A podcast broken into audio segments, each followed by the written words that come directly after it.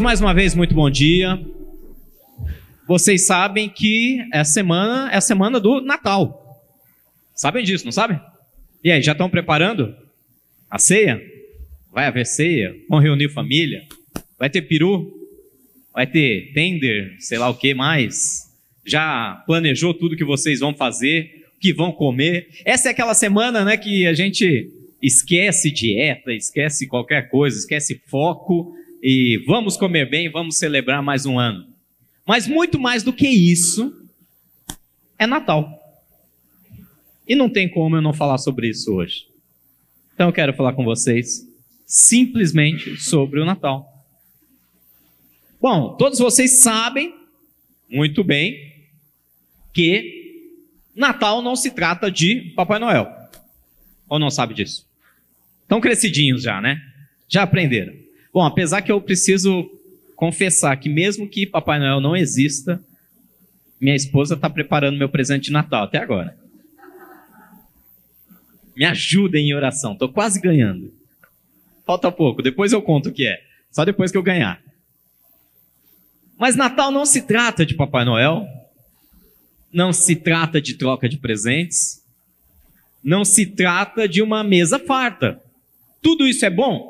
É muito bom uma mesa farta, é muito bom reunir a família, é muito bom trocar presentes, mas o Natal tem um significado muito mais profundo. E eu sei que você sabe disso. Então vamos lá, vamos começar sobre uma breve explicação da etimologia de onde vem a palavra Natal. A palavra Natal do português já foi natalis, do latim, então ela é derivada do latim e significa o quê? O verbo nascor, que é nasceres, nasce, nasto sum, que tem o sentido de nascer. Ou seja, uma questão muito óbvia para quem não conhecia ainda esse, esse significado. A palavra Natal significa nascer, nascimento. Está relacionado ao latim a vir à vida, se tornar, vir à luz, finalmente se mostrar a algo. E, obviamente, a palavra Natal tem tudo a ver, porque no dia 25 de dezembro nós comemoramos um nascimento. O nascimento de quem? De Jesus. Aí eu vou começar a colocar um pouquinho de pimenta aqui. Jesus nasceu dia 25 de dezembro? Não, obviamente que não. Para quem não conhece a história, uh, se você pega o censo que foi feito na região da Judéia, que obrigou Maria e José saírem uh, de Nazaré, onde moravam, ir até a cidade de Belém, onde nasceram, e foi lá que acabou nascendo Jesus. Se você pegar o lado histórico e ver que aquele censo que os obrigou a estar de é, viagem, justamente no momento que Jesus nasceu, esse censo aconteceu provavelmente, segundo historiadores, e de acordo com o, o rei, uh, o imperador romano que o ordenou, cerca de três anos antes de Cristo. Opa, Cristo nasceu antes de Cristo. É, mais ou menos isso. E detalhe, Segundo a maioria dos historiadores, esse censo aconteceu provavelmente no mês de setembro. Então é muito provável, muito provável que a data verdadeira do nascimento de Jesus seja em setembro, em algum momento perto de, do ano 3 antes de Cristo. Tá. E por que 25 de dezembro? Bom, a história é longa, eu vou tentar resumir, mas tinha um imperador chamado Constantino, que muito inteligentemente ele já estava no final, na decadência do Império Romano, o Império Romano estava por, por findar, sua força uh, militar já não era a mesma. Ele que foi o maior império de toda aquela, todo o Oriente e Ocidente no primeiro século. No século III, começou a cair, cair, cair, tiveram as invasões bárbaras que vieram lá do norte, e o império começou a rachar, começou a quebrar, alguns imperadores, alguns, perdão, alguns generais romanos, que eram ah, aqueles governadores de províncias, começaram a se rebelar e emancipar as suas províncias, se desligando do império romano, e o imperador Constantino, vendo que a força do império não era a mesma, que ele ia fragmentar, ele buscou uma solução política para tentar unificar e fortalecer o império. E ele percebeu que tinha uma coisa que crescia no mundo mais do que o Império Romano, e chamava-se cristianismo. O que, que ele fez então? Imperador Constantino, no século III, ele instituiu o cristianismo como religião oficial do Império Romano e que todo cidadão romano era obrigado a partir daquele momento a ser cristão. Ponto. Ou seja, Todos agora são cristãos, nós pertencemos ao cristianismo, e assim ele conseguia expandir as suas fronteiras não mais através do Estado, mas agora através da religião. E foi aí que ele unificou esses dois processos, tentando fortalecer. Se alguém tem alguma dúvida se deu certo, basta olhar o Vaticano, que é um Estado, um Estado religioso, mas um Estado, e está lá até hoje no centro de Roma, no meio de Roma, no coração de Roma. Então, politicamente, ele conseguiu o que ele queria. Ele instituiu o cristianismo como religião oficial do Império Romano. Só que tinha o seguinte: no Império Romano, a maioria das pessoas, chamadas então de pagãos, aqueles que não eram cristãos, eles adoravam a vários deuses. E todos esses deuses coincidiam, principalmente, né, aqueles mais relacionados a, ao império que vinha do Império Germânico e outros do, do Turco Otomano, todos estavam relacionados a uma única data, 25 de dezembro que era, lá para os europeus, o, o, o solstício, né? digamos assim, de verão. Ou seja, lá, quer dizer, para nós verão, para eles inverno. O solstício de inverno, que era o momento onde o sol começaria, teoricamente, a nascer e alcançar a sua força maior, que vai acontecer no extremo do verão deles lá. Por que, que isso tem tudo a ver? Porque todos eles adoravam a vários deuses pagãos, e todos esses deuses pagãos, teoricamente, tinham a mesma data comemorativa, 25 de dezembro. O que, que o cara fez? Bom, se todos os deuses têm uma festa especial para o nascimento deles no dia 25 de dezembro, eu vou pegar o Deus que eu agora estou dizendo que sirvo, esse Jesus, e vou dizer que ele também nasceu nesse dia. E todo mundo no dia 25 não pode mais adorar a Mitra, não pode mais adorar a nenhum deus grego. Agora, dia 25 de dezembro, tem que adorar a Jesus, porque ele nasceu nesse dia também. Bom, foi imposto na marra, goela abaixo, e até hoje comemora-se no aniversário de Jesus, no dia 25 de dezembro. Ufa! Aula cansativa de história à parte. Jesus nasceu, amém? E não importa se foi dia 25 de dezembro, se foi dia 2 de setembro, 10, 15, 20 de setembro, em agosto, não importa. O mais importante é que ele nasceu. E eu te convido a ler comigo a palavra de Deus, lá no livro de João, capítulo 8. Acompanhe comigo aí na sua Bíblia ou então aqui na tela. João, capítulo 8, versículo 58 diz assim: E respondeu Jesus: Eu lhes afirmo que antes de Abraão nascer, eu sou. Vou fazer uma pergunta para vocês. Quando começa a vida? Olha que pergunta filosófica difícil, hein? O Senado está até hoje, no nosso Congresso, tentando discutir, todos os congressos do mundo inteiro tentando discutir, para poder chegar, inclusive, naquele tema polêmico do aborto. Quando começa a vida? Você já parou para pensar quando começa a vida? que, que você acha? Começa antes de, ou depois de nascer? Você já está vivo antes de nascer, sim ou não?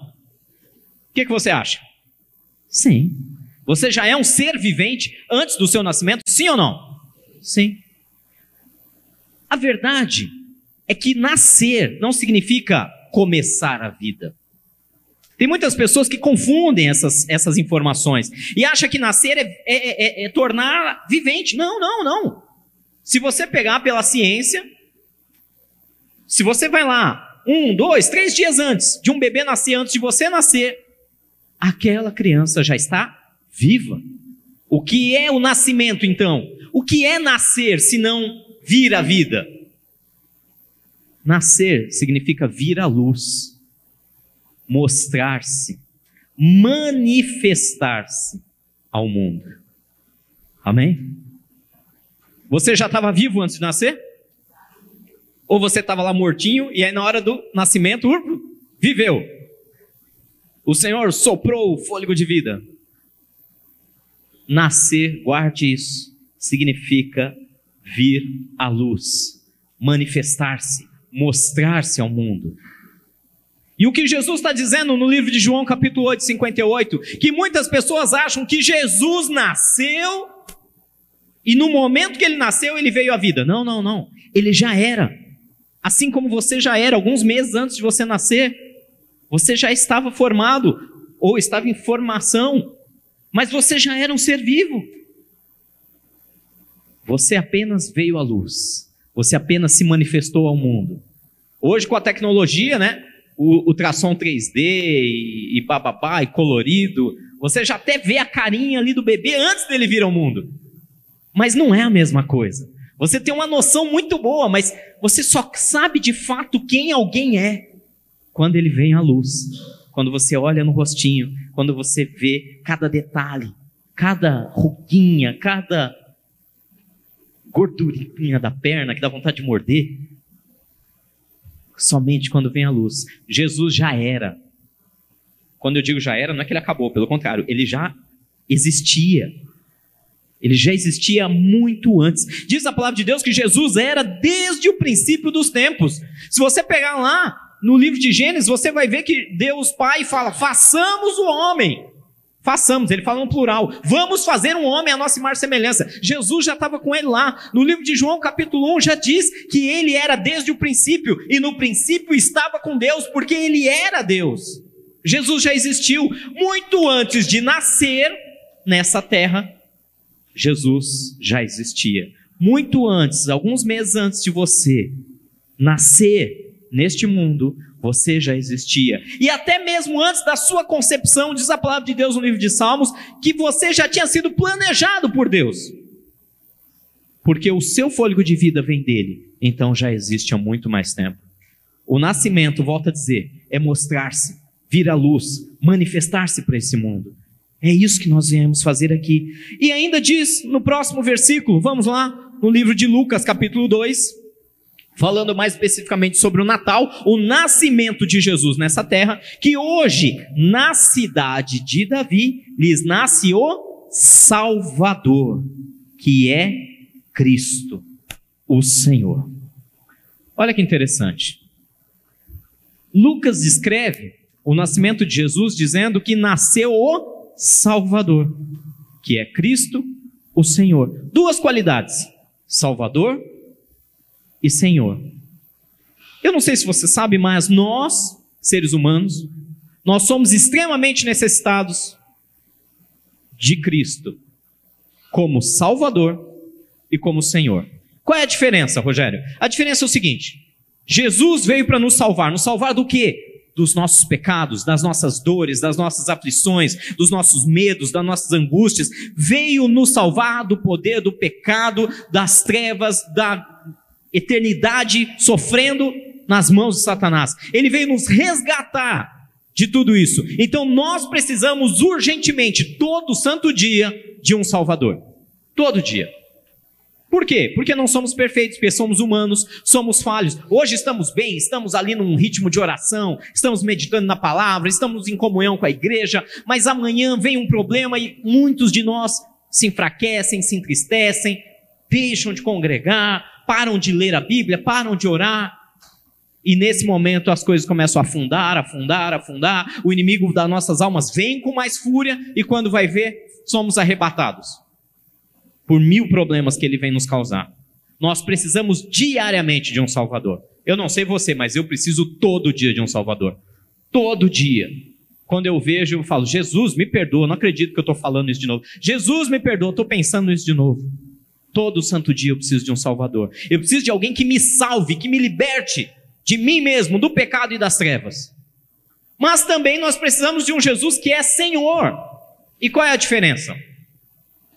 A diferença é que quando Jesus nasceu, quando ele se manifestou, quando ele veio à luz, ele veio para cumprir esses dois propósitos: ser salvador, salvar você de todo o mal, mas ele também veio para governar a sua vida e a minha vida.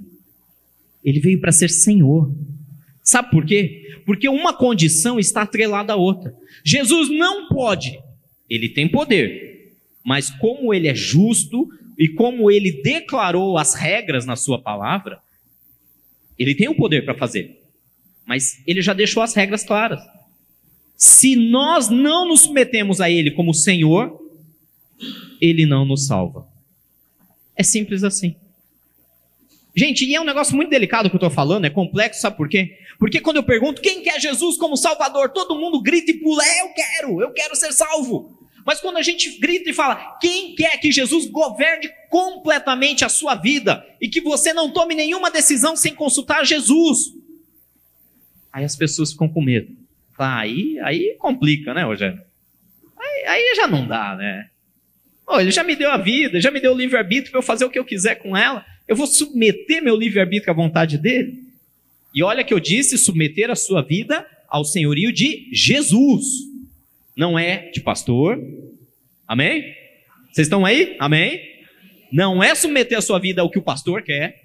Não é submeter a sua vida ao que a igreja quer. Não é submeter a sua vida ao que religião quer é submeter a sua vida ao senhorio de Jesus Cristo, única e exclusivamente ao senhorio dele, não de homem nenhum. Mesmo assim, dá um friozinho na barriga de muitos. Eu sei porque eu passei por esse processo. Hoje, hoje eu posso dizer que eu consigo submeter. Até o ponto de eu querer muito uma coisa e Jesus falar não. Eu fico igual criança manhosa. Tem certeza, Senhor? Por favor. Não, eu falei não. Tá bom, nem queria. Querer eu queria, mas, mas eu submeto à vontade dele.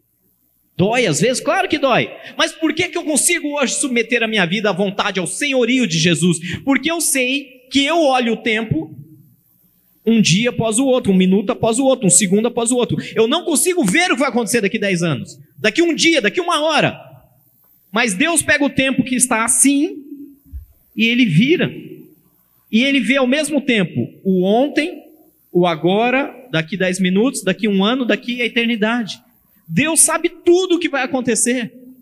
O tempo para ele, ele não tem, ele não tem as limitações humanas que nós temos de tempo e espaço. Por isso ele é Senhor soberano absoluto. E ele sabe o que é melhor para mim. Mesmo eu não entendendo, mesmo eu não gostando, mesmo eu não concordando, eu me esforço para submeter a minha vida ao senhorio dele, porque ele sabe o amanhã e sabe o que é melhor para minha vida. Amém? Mas voltando nesse trecho, Jesus manifestou-se ao mundo para quê? Jesus que já era, já existia lá na eternidade, já estava lá ao lado de Deus, em toda a sua glória. Gente, imagina, vamos lá, faça um exercício mental comigo. Imagina Jesus num trono muito lindo, aquele monte de anjo cantando, aquele coro. Olha, se o louvor hoje já estava lindo, imagina um monte de anjo ser celestial cantando, adorando a Deus. E ele estava lá recebendo adoração, recebendo louvor. De repente ele para tudo e fala: Gente, segura um pouquinho aí. Eu vou sair desse lugar maravilhoso que é a glória eterna ao lado de Deus Pai. E eu vou lá para a terra, me submeter igual a um humano e vou nascer como um ser humano. Eu deixo a minha glória, deixo a minha plenitude, deixo a minha majestade e me submeto a nascer de novo lá, como um daqueles que eu quero resgatar. Foi isso que ele fez. Ele deixou a glória dele. E se isso aconteceu no dia 25 de dezembro, é lógico que não aconteceu, ou se aconteceu em janeiro, em março, em abril, em agosto, setembro, não importa. Ele deixou a sua glória e veio manifestar aquilo que Deus colocou na sua vida para ser manifesto. E o que era ser Senhor e ser Salvador das nossas vidas. É difícil deixar Jesus ser Senhor? Uh, se é. Ou se é. Você já imaginou acordar de manhã e falar: Senhor, que roupa eu ponho? Tudo bem que no meu caso, ultimamente, não preciso perguntar isso, né? Aqui cabe. Tá séria a coisa aqui. Mas vamos lá para as promessas de 2020, né? Vamos lá. Você já imaginou acordar de manhã e perguntar para Jesus: Jesus, o que eu devo comer? Sair das suas rotinas, sair dos seus hábitos e começar a consultar Deus para tudo que você vai fazer. Senhor, onde eu devo hoje? Como eu devo hoje? Que cliente visitar hoje? Para quem telefonar hoje? Senhor, qual fornecedor negociar hoje? Senhor, por onde eu começo? Jesus, vem cá, me ajuda a fazer meu planejamento do meu dia de trabalho com a minha família. É só isso que ele pede. E ele vai te mostrar tudo aquilo que ele tem de melhor. Rogério, mas como ouvir Deus? E como que eu vou saber? Aí é um tempo de aprendizado. Quanto mais tempo você passa com alguém, mais tempo você fica sensível à voz daquela pessoa. Você reconhece a voz daquela pessoa no meio de uma multidão. Sim ou não? Você não reconhece a voz da sua esposa, esposo, filhos, no meio de uma multidão? Tem um monte de criança gritando. Mas se o seu filho gritar, você diferencia, sim ou não? Por quê? Porque você convive muito tempo com ele. Você tem um elo, você tem uma ligação. E é isso que Jesus quer. Ele manifestou o seu mundo, ele veio à luz para ser Senhor e Salvador das nossas vidas. E para que tivéssemos comunhão com ele, ao ponto de conseguir discernir a voz dele em todo o tempo. E olha o que diz ainda no próximo versículo. Lá em Isaías, capítulo 9, versículo 6, Isaías só para você ter ideia, já estava profetizando muitos anos, séculos, na verdade, antes de Jesus nascer. Isaías profetizava como seria a vinda do Messias e disse: Porque um menino nos nasceu, um filho nos foi dado, e o governo, ou o senhorio, como alguns preferem, está sobre os seus ombros. Ele será chamado maravilhoso conselheiro, Deus poderoso, Pai eterno e príncipe da paz. Isaías já dizia tudo que Jesus ia fazer quando viesse a luz. Lembre-se, quando ele nasceu, ele já existia. Ele deixou a sua glória e só veio se manifestar até nós. Só veio mostrar o que veio fazer. E Isaías já diz tudo o que ele faria. E ele fez. Sabe por quê? Quando ele deixou a sua glória. Deixa eu, deixa eu fugir um pouquinho aqui do, do contexto. Eu, para quem não sabe da história, eu sou professor também, eu dou aula numa universidade, no curso de medicina veterinária, porque eu também sou médico veterinário. E tem uma aula que é uma das minhas preferidas, porque tem tudo a ver com a área que eu mais trabalhei, mais pesquisei, que é a área de neonatologia bovina. Ou seja, neonatos são bebezinhos, né? Bebezinhos de vaca, de boi, são os bezerrinhos. E tem uma aula muito interessante que é uma das que eu mais gosto, que chama sobre é uma aula sobre adaptação neonatal. O que é adaptação neonatal? É o que acontece com o bezerrinho no momento exato em que ele nasce. Quais são as transformações pelas quais ele passa, fisiológicas, do momento que começa o parto, ou até um, dois dias antes do parto, até o momento que ele nasce, em algumas horas depois que ele nasceu. E eu brinco com meus alunos o seguinte: segundo a ciência, não estou inventando nada, mas segundo a ciência, você sabe qual é o momento mais difícil de toda a vida? Mais estressante, mais? Alguns acreditam que é o momento da morte. Mas foi feito um, um estudo em bovinos, estou falando em bovinos, não sei em humanos. Não se pode até ser que exista esse estudo e eu nunca li. Existe um estudo em bovinos que compararam um certo hormônio chamado cortisol. Meu Deus, Rogério, está complicando. Não, calma, é muito simples. Quem que é o cortisol? O cortisol é o hormônio do estresse. Quanto mais alto o cortisol, o nível de cortisol no sangue, quer dizer que aquele ser, aquela pessoa, aquele animal está muito estressado. Quanto mais nervoso, irritado, estressado, maior o pico de cortisol. Até aqui tudo bem? Beleza. Então fizeram uma dosagem de cortisol em alguns momentos da vida dos animais, inclusive no momento do abate quando os bovinos estão indo para o abate, quando eles vão virar carne. E olha que assustador esse estudo. Sabe qual é o momento da vida onde o cortisol atinge o seu pico mais alto? No nascimento. Os maiores picos de cortisol acontecem no nascimento. E eu brinco com meus alunos o seguinte: sabe qual é a pior coisa que pode acontecer com você? na sua vida, o momento mais estressante da sua vida. E alguns pensam, é o casamento, é a separação, é o nascimento de um filho, é a morte, é um atropelamento, é um acidente. Eu falo, não, a pior coisa que pode acontecer com você é nascer. E eles ficam olhando para mim assim, tipo, que isso? Foi ruim? É que você não lembra. Alguém lembra aqui do momento do seu próprio nascimento? Não. Aí tem outras duas questões científicas envolvidas. Primeiro, seu cérebro não está maduro o suficiente quando você nasce para guardar as informações. Por isso que você só começa a ter memória lá para os 3, 4 anos de idade, né? Sua memória é mais antiga. Puxa aí tua memória mais antiga da infância. Você devia ter o quê? Uns 3, 4. Se alguém falar que lembra de coisas quando tinha 2 anos, não vem com onda que não lembra. Não lembra. Não, não, isso, isso é. Alguém contou para você e você enfiou na cabeça que, que lembra. Mas As memórias curtas, ou perdão, as memórias antigas, mais antigas que nós guardamos, é de pelo menos dois, três anos de idade. Ninguém lembra o que aconteceu antes disso. Por dois motivos. Primeiro, primeiro,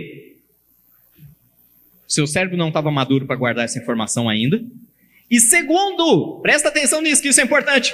Os seus níveis de cortisol eram tão altos, tão altos nesse momento da vida, nessa fase da vida. Nasceu, mama, chora, fralda, frio, fome, cólica e chora. O seu nível de cortisol é tão alto, tão alto, tão estressante, que ele começa a deletar da memória. Alguém aqui já passou por um acidente de trânsito, ou sei lá, de carro, moto, a pé, daqueles que foi tão traumático que você fala, não lembro. Não lembro. Eu passei por um. Uma vez eu tive um acidente de mountain bike e eu não lembro. Não lembro sequer eu saindo para pedalar. Apagou. Eu só lembro do hospital em diante. Só lembro depois que eu já tinha sido medicado, diagnosticado e já estava lá em repouso. Aí eu me lembro de tudo que aconteceu. Mas eu não me lembro de nada daquela manhã, desde a hora que eu acordei até a hora que eu saí para pedalar, até a hora que eu sofri o acidente, até a hora que eu fui parar no hospital, não lembro. Eu sei porque alguns me contam alguns flashes. A, Vanessa me conta, os amigos que estavam comigo me contam algumas partes engraçadas, que eu não tinha memória, eu ficava perguntando todo machucado: o que aconteceu? Você caiu? É? Puxa, que coisa. Aí passava cinco minutos, eu, meu Deus, eu tô todo machucado, o que aconteceu? Você caiu, criatura, já falei, sério? Não lembro. Aí perceberam que a coisa era séria e me levaram para o hospital. Ou seja, níveis muito altos de cortisol fazem com que você delete as informações você pare de. Bom, isso aqui é tão estressante que só de eu lembrar, eu libero mais cortisol e eu fico estressado. Então é um mecanismo do corpo de desligar. Por que, que eu estou dizendo isso? Alguns pensam que o momento mais difícil de Jesus foi ele se entregar na cruz do Calvário. Eu não estou lançando nenhuma heresia, eu estou dizendo o que eu penso. Eu, Rogério, pela ciência, acredito que o momento mais difícil da vida de Jesus foi ele deixar aquela glória maravilhosa, aqueles anjos que o adoravam, aquele glamour, aquela, aquele lugar perfeito de paz, amor, alegria, e nascer nessa terra pecaminosa como um ser humano. Eu, Rogério, volto a dizer, não estou dizendo o que é ou não é, estou dizendo o que eu penso. Eu acredito que muito mais difícil do que tomar a decisão de ir para o Calvário foi tomar a decisão de deixar a plenitude dos céus e vir aqui nascer como um de nós e passar por todo esse pico de cortisol que eu estou te falando, por todo esse estresse, por toda essa luta, por todo esse sofrimento. Ah, Rogério, não tem cabimento que você está falando. Não tem para nós, talvez, que já nascemos aqui, estamos adaptados a isso aqui. Agora imagina você vive no mundo perfeito e de repente tem que vir para um mundo de dores, de pecados, de tristeza, de angústia. Só para tentar trazer uma ideia um pouquinho melhor para você, imagina que você mora na Suécia,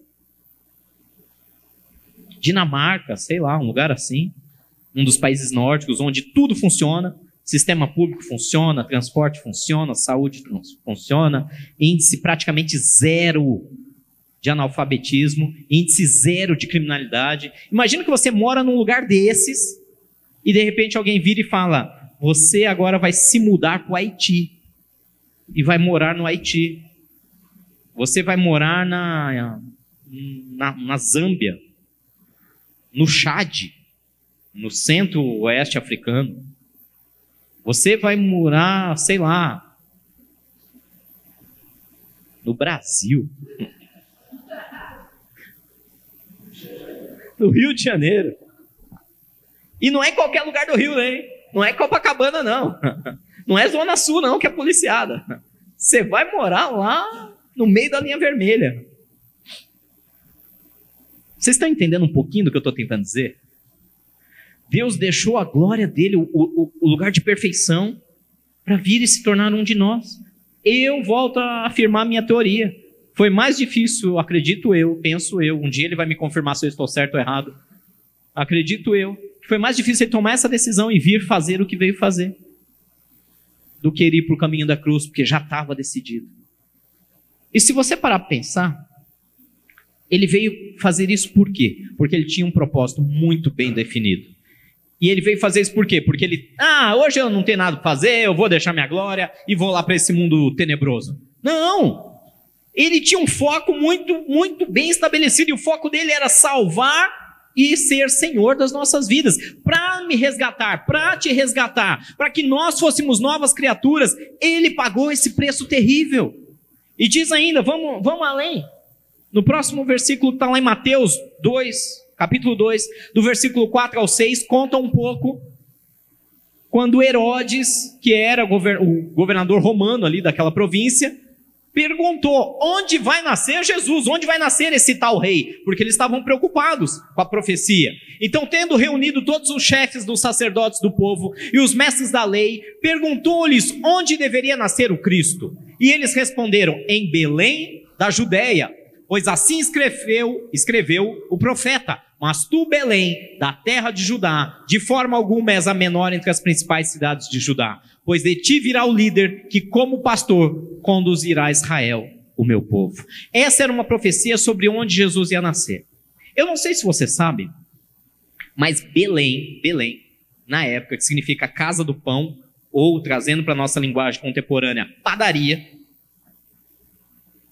era uma das menores cidades de todo Israel, com uma das menos significantes economias ou importâncias. Olha que estranho. Olha que estranho. Era mais ou menos assim: Jesus, onde você vai nascer? Vai nascer no Brasil. Não, o Brasil ainda tem um cenário muito, tô brincando. O Brasil nem compara. Porque no cenário mundial, o Brasil ainda tem muito, muito o que oferecer. Tanto economicamente, como no, no, no, mundo agropecuário, nas ideias, na ciência. O Brasil tem muito que oferecer no mundo. Por mais que a gente brinque do nosso, sobre o nosso país, ele ainda, é, ainda tem um papel de destaque no cenário mundial. Era, vou, eu vou comparar Belém agora de maneira séria. Jesus, onde você vai nascer? Eu vou nascer no Kirguistão. Nem sei se esse país existe mais. Qual é a capital do Kirguistão? Eu não tenho ideia, não sei nem se existe. É mais ou menos assim. Belém era no cenário de Israel uma cidade tão pequenina, tão sem significância econômica, que você dizer que o Salvador ia nascer ali era motivo de piada.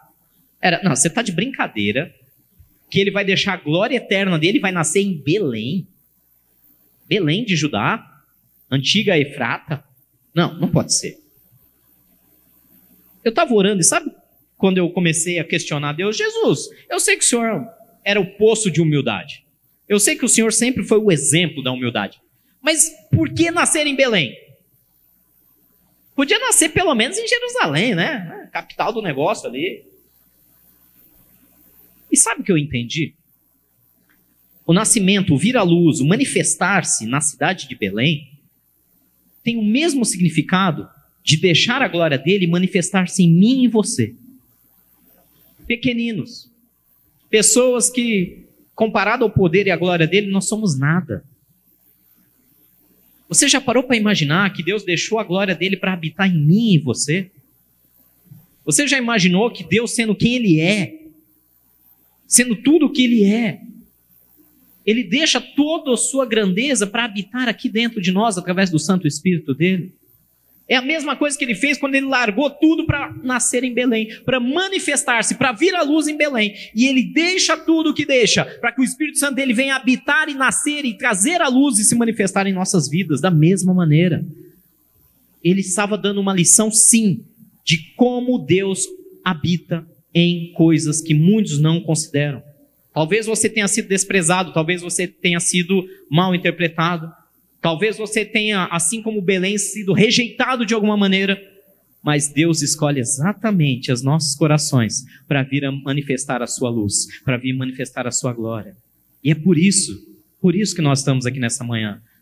Nós temos que entender o seguinte, eu já falei isso numa pregação. Se nós temos o privilégio de estarmos aqui, se nós temos esse privilégio maravilhoso de morar nesse lugar, de poder desfrutar de tudo que ele proporciona, se nós temos o privilégio de conhecer a palavra de Deus, se nós temos o privilégio de poder estar aqui sendo transformados pelo Espírito Santo de Deus, não é porque nós somos bons, não é porque nós somos escolhidos a dedo, porque somos fantásticos. Não, eu vou pegar a nata e vou selecionar para mim. Não, é o inverso.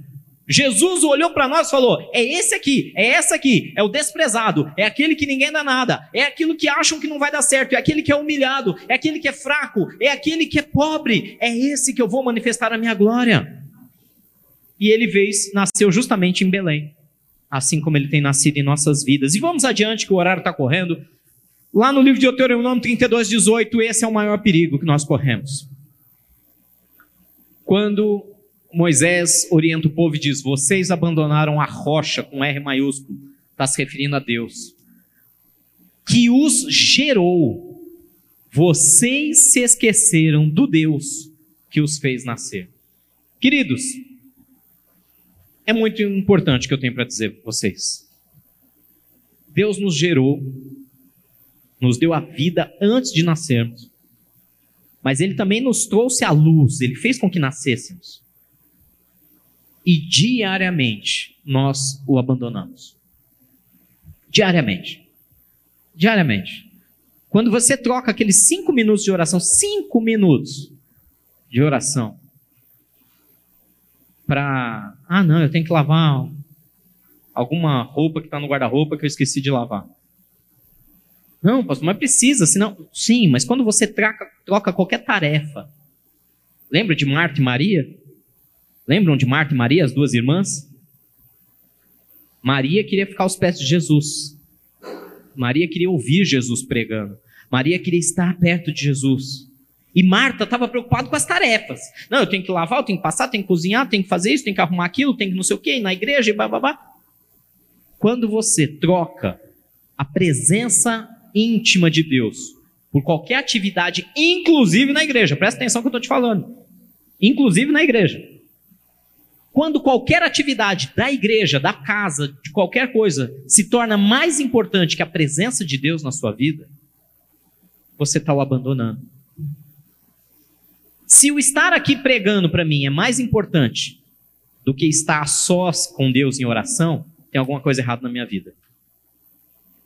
Se o estar tocando ou cantando aqui em cima vale mais para mim, empolga mais o meu coração do que estar a sós com Deus intimamente em oração, lendo a palavra, recebendo direto da fonte do Espírito Santo, tem alguma coisa errada na minha vida. Meu cristianismo ainda não encaixou com aquilo que Deus planejou. Vocês estão me entendendo, amém?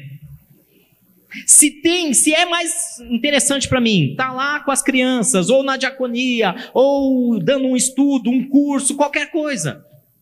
Se isso aquece mais o meu coração, e eu fico mais empolgado em ir fazer essa tarefa do que eu fico empolgado em entrar na presença de Deus no secreto, individualmente, trancado as portas, só eu e Deus.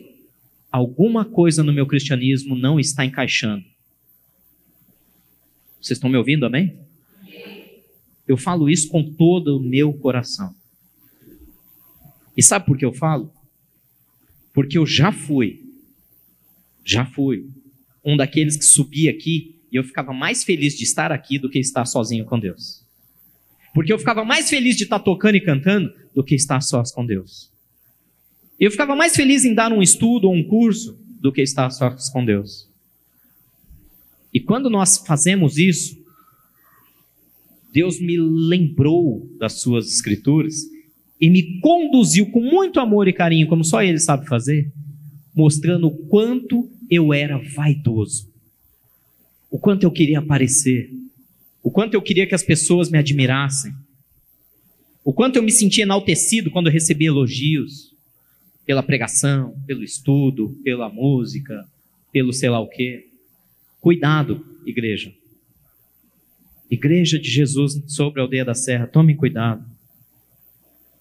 Nós costumamos abandonar a rocha que nos fez nascer que nos fez manifestar a luz ao mundo, aquilo que Deus nos tornou para manifestar ao mundo.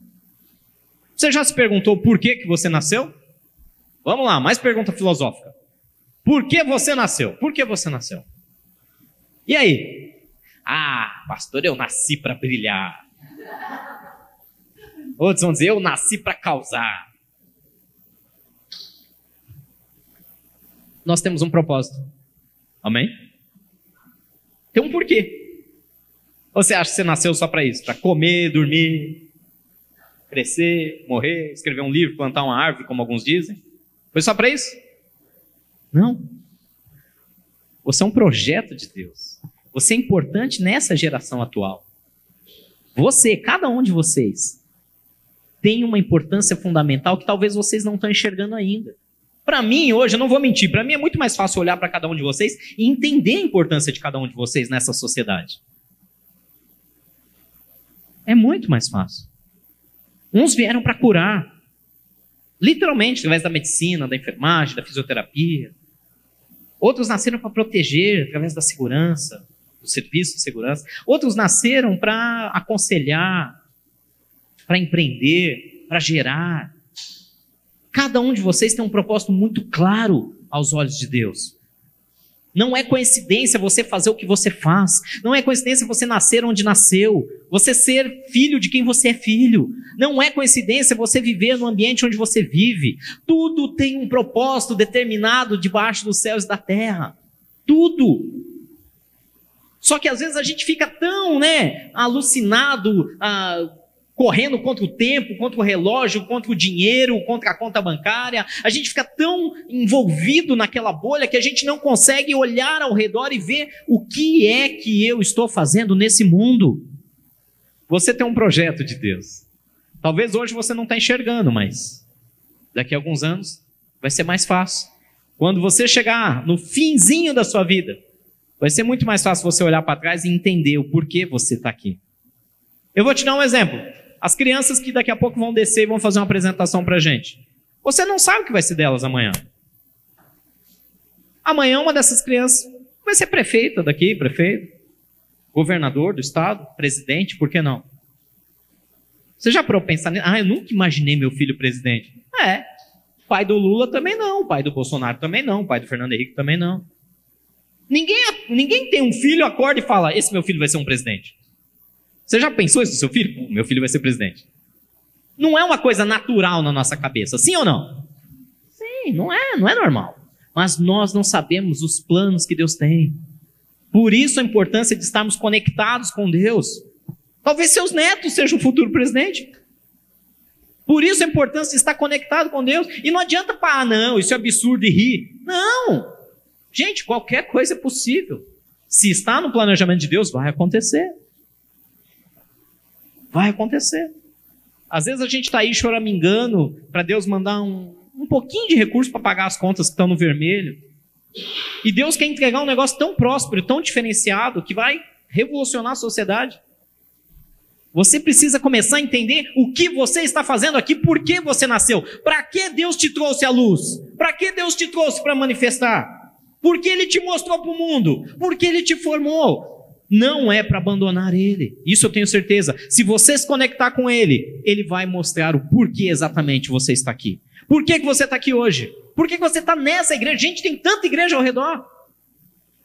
Só aqui na Aldeia da Serra eu posso citar mais umas quatro, cinco. Por que, que você está aqui, sentado, ouvindo isso? É, eu já não aguento esse pastor mesmo. Boa ideia, pastor. Vou mudar daqui. Brincadeira, faz isso não. Tem um projeto, tem um propósito. Lembre-se, nascer é vir à luz. Eu fico muito emocionado com, com isso que você está falando e, e eu preciso te confessar uma coisa caso você não saiba disso ainda. A sua mãe, quando nos procurou, eu não sei se você sabe disso, se não sabe, vai descobrir hoje, agora. Ela sabia que ela não tinha mais muito tempo de vida. E ela falou isso pra gente. Ela falou: Eu sei que o meu tempo acabou. Mas eu eu sou cristã, eu amo a Deus, eu não moro aqui. Acho que ela era de Sorocaba, né? De onde? Tá. ela falou: não moro aqui, sou de outra cidade, estou aqui fazendo tratamento, mas eu sei que meu tempo de vida está acabando e eu sei que eu tenho pouquíssimos dias. Mas eu tenho um propósito. Eu quero abençoar a vida da minha filha, do meu genro e da minha neta. E ela pediu com todo o coração, falou: me ajudem. Eu quero muito que eles estejam na igreja. Eu quero muito que eles conheçam a Deus, do jeito que eu conheço. Eu quero que, como último pedido de vida, eu possa ver a minha família assim. E eu não tenho dúvida que ela conseguiu concluir aquilo que ela planejou, aquilo que Deus plantou no coração dela. Que é não só ter sido uma excelente mãe, mas conduzir vocês para o caminho de Deus. E eu fico muito emocionado com isso. Porque a Terezinha foi uma mulher que entendeu isso. Ela entendeu o que ela veio fazer nesse lugar. Que vocês entendam o que vocês estão fazendo. Gente, vocês têm noção de quão forte é isso? Se fosse com vocês, se vocês soubessem que vocês têm poucas semanas de vida, o que vocês fariam? Qual é o projeto que vocês dariam toda a sua força e toda a sua energia antes de deixar esse mundo? Se vocês soubessem que estão nas últimas semanas de vida, onde você aplicaria toda a sua energia? Com quem? Com qual objetivo?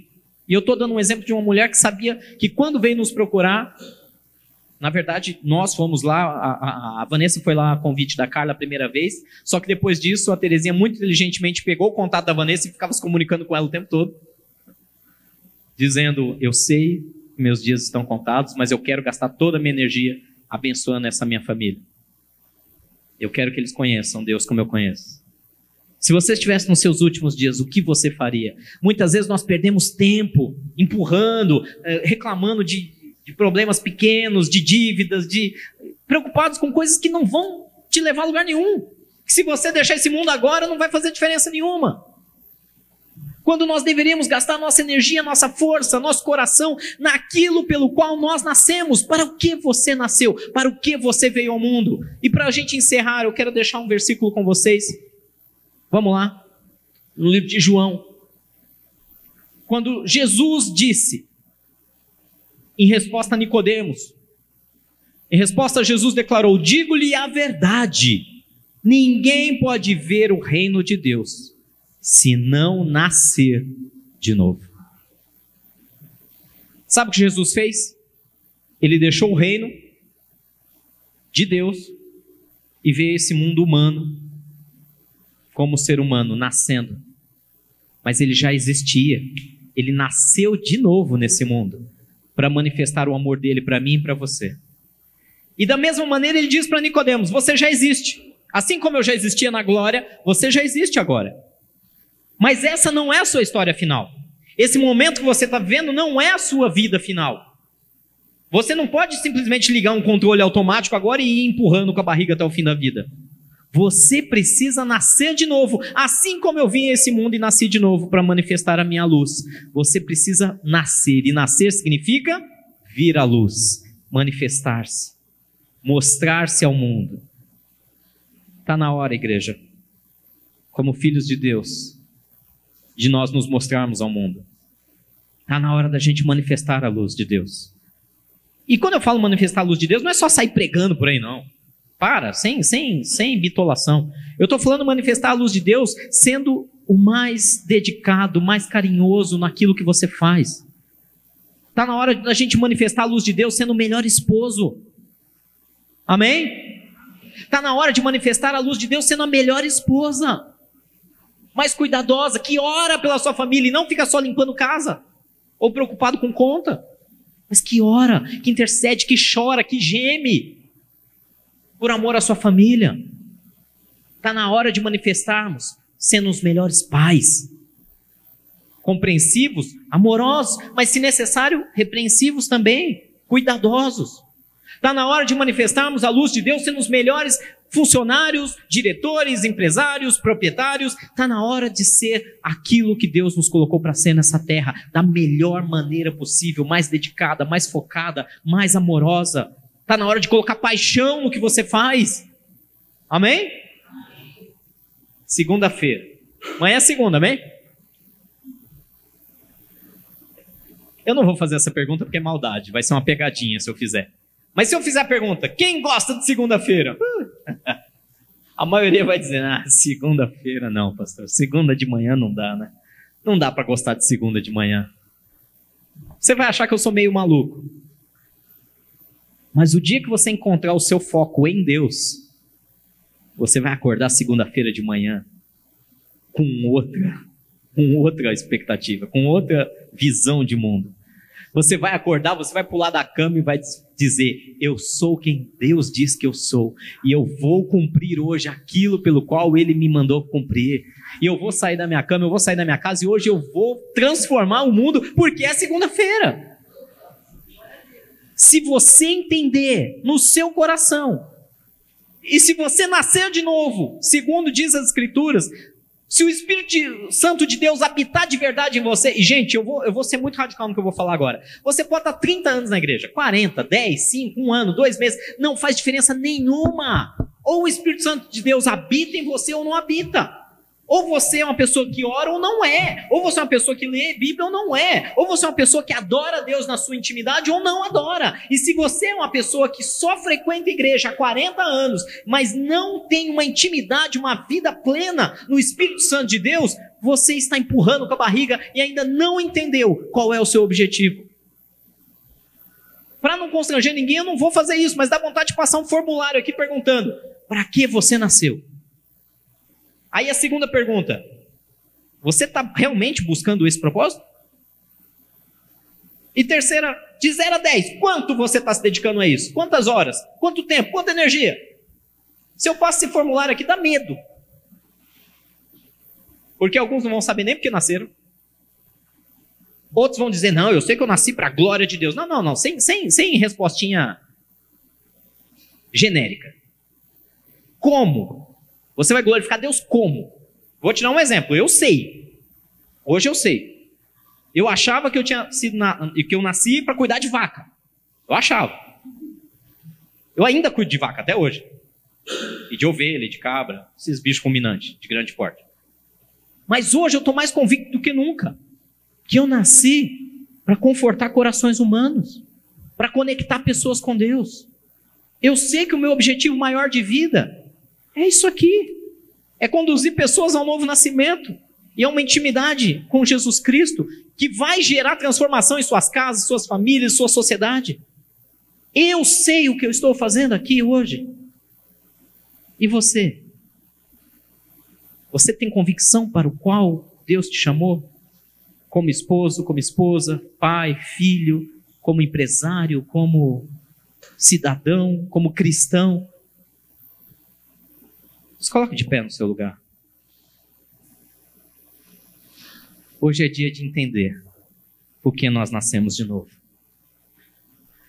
Se Jesus deixou a sua glória e nasceu nesse mundo, ele também nos convida a deixar nossa zona de conforto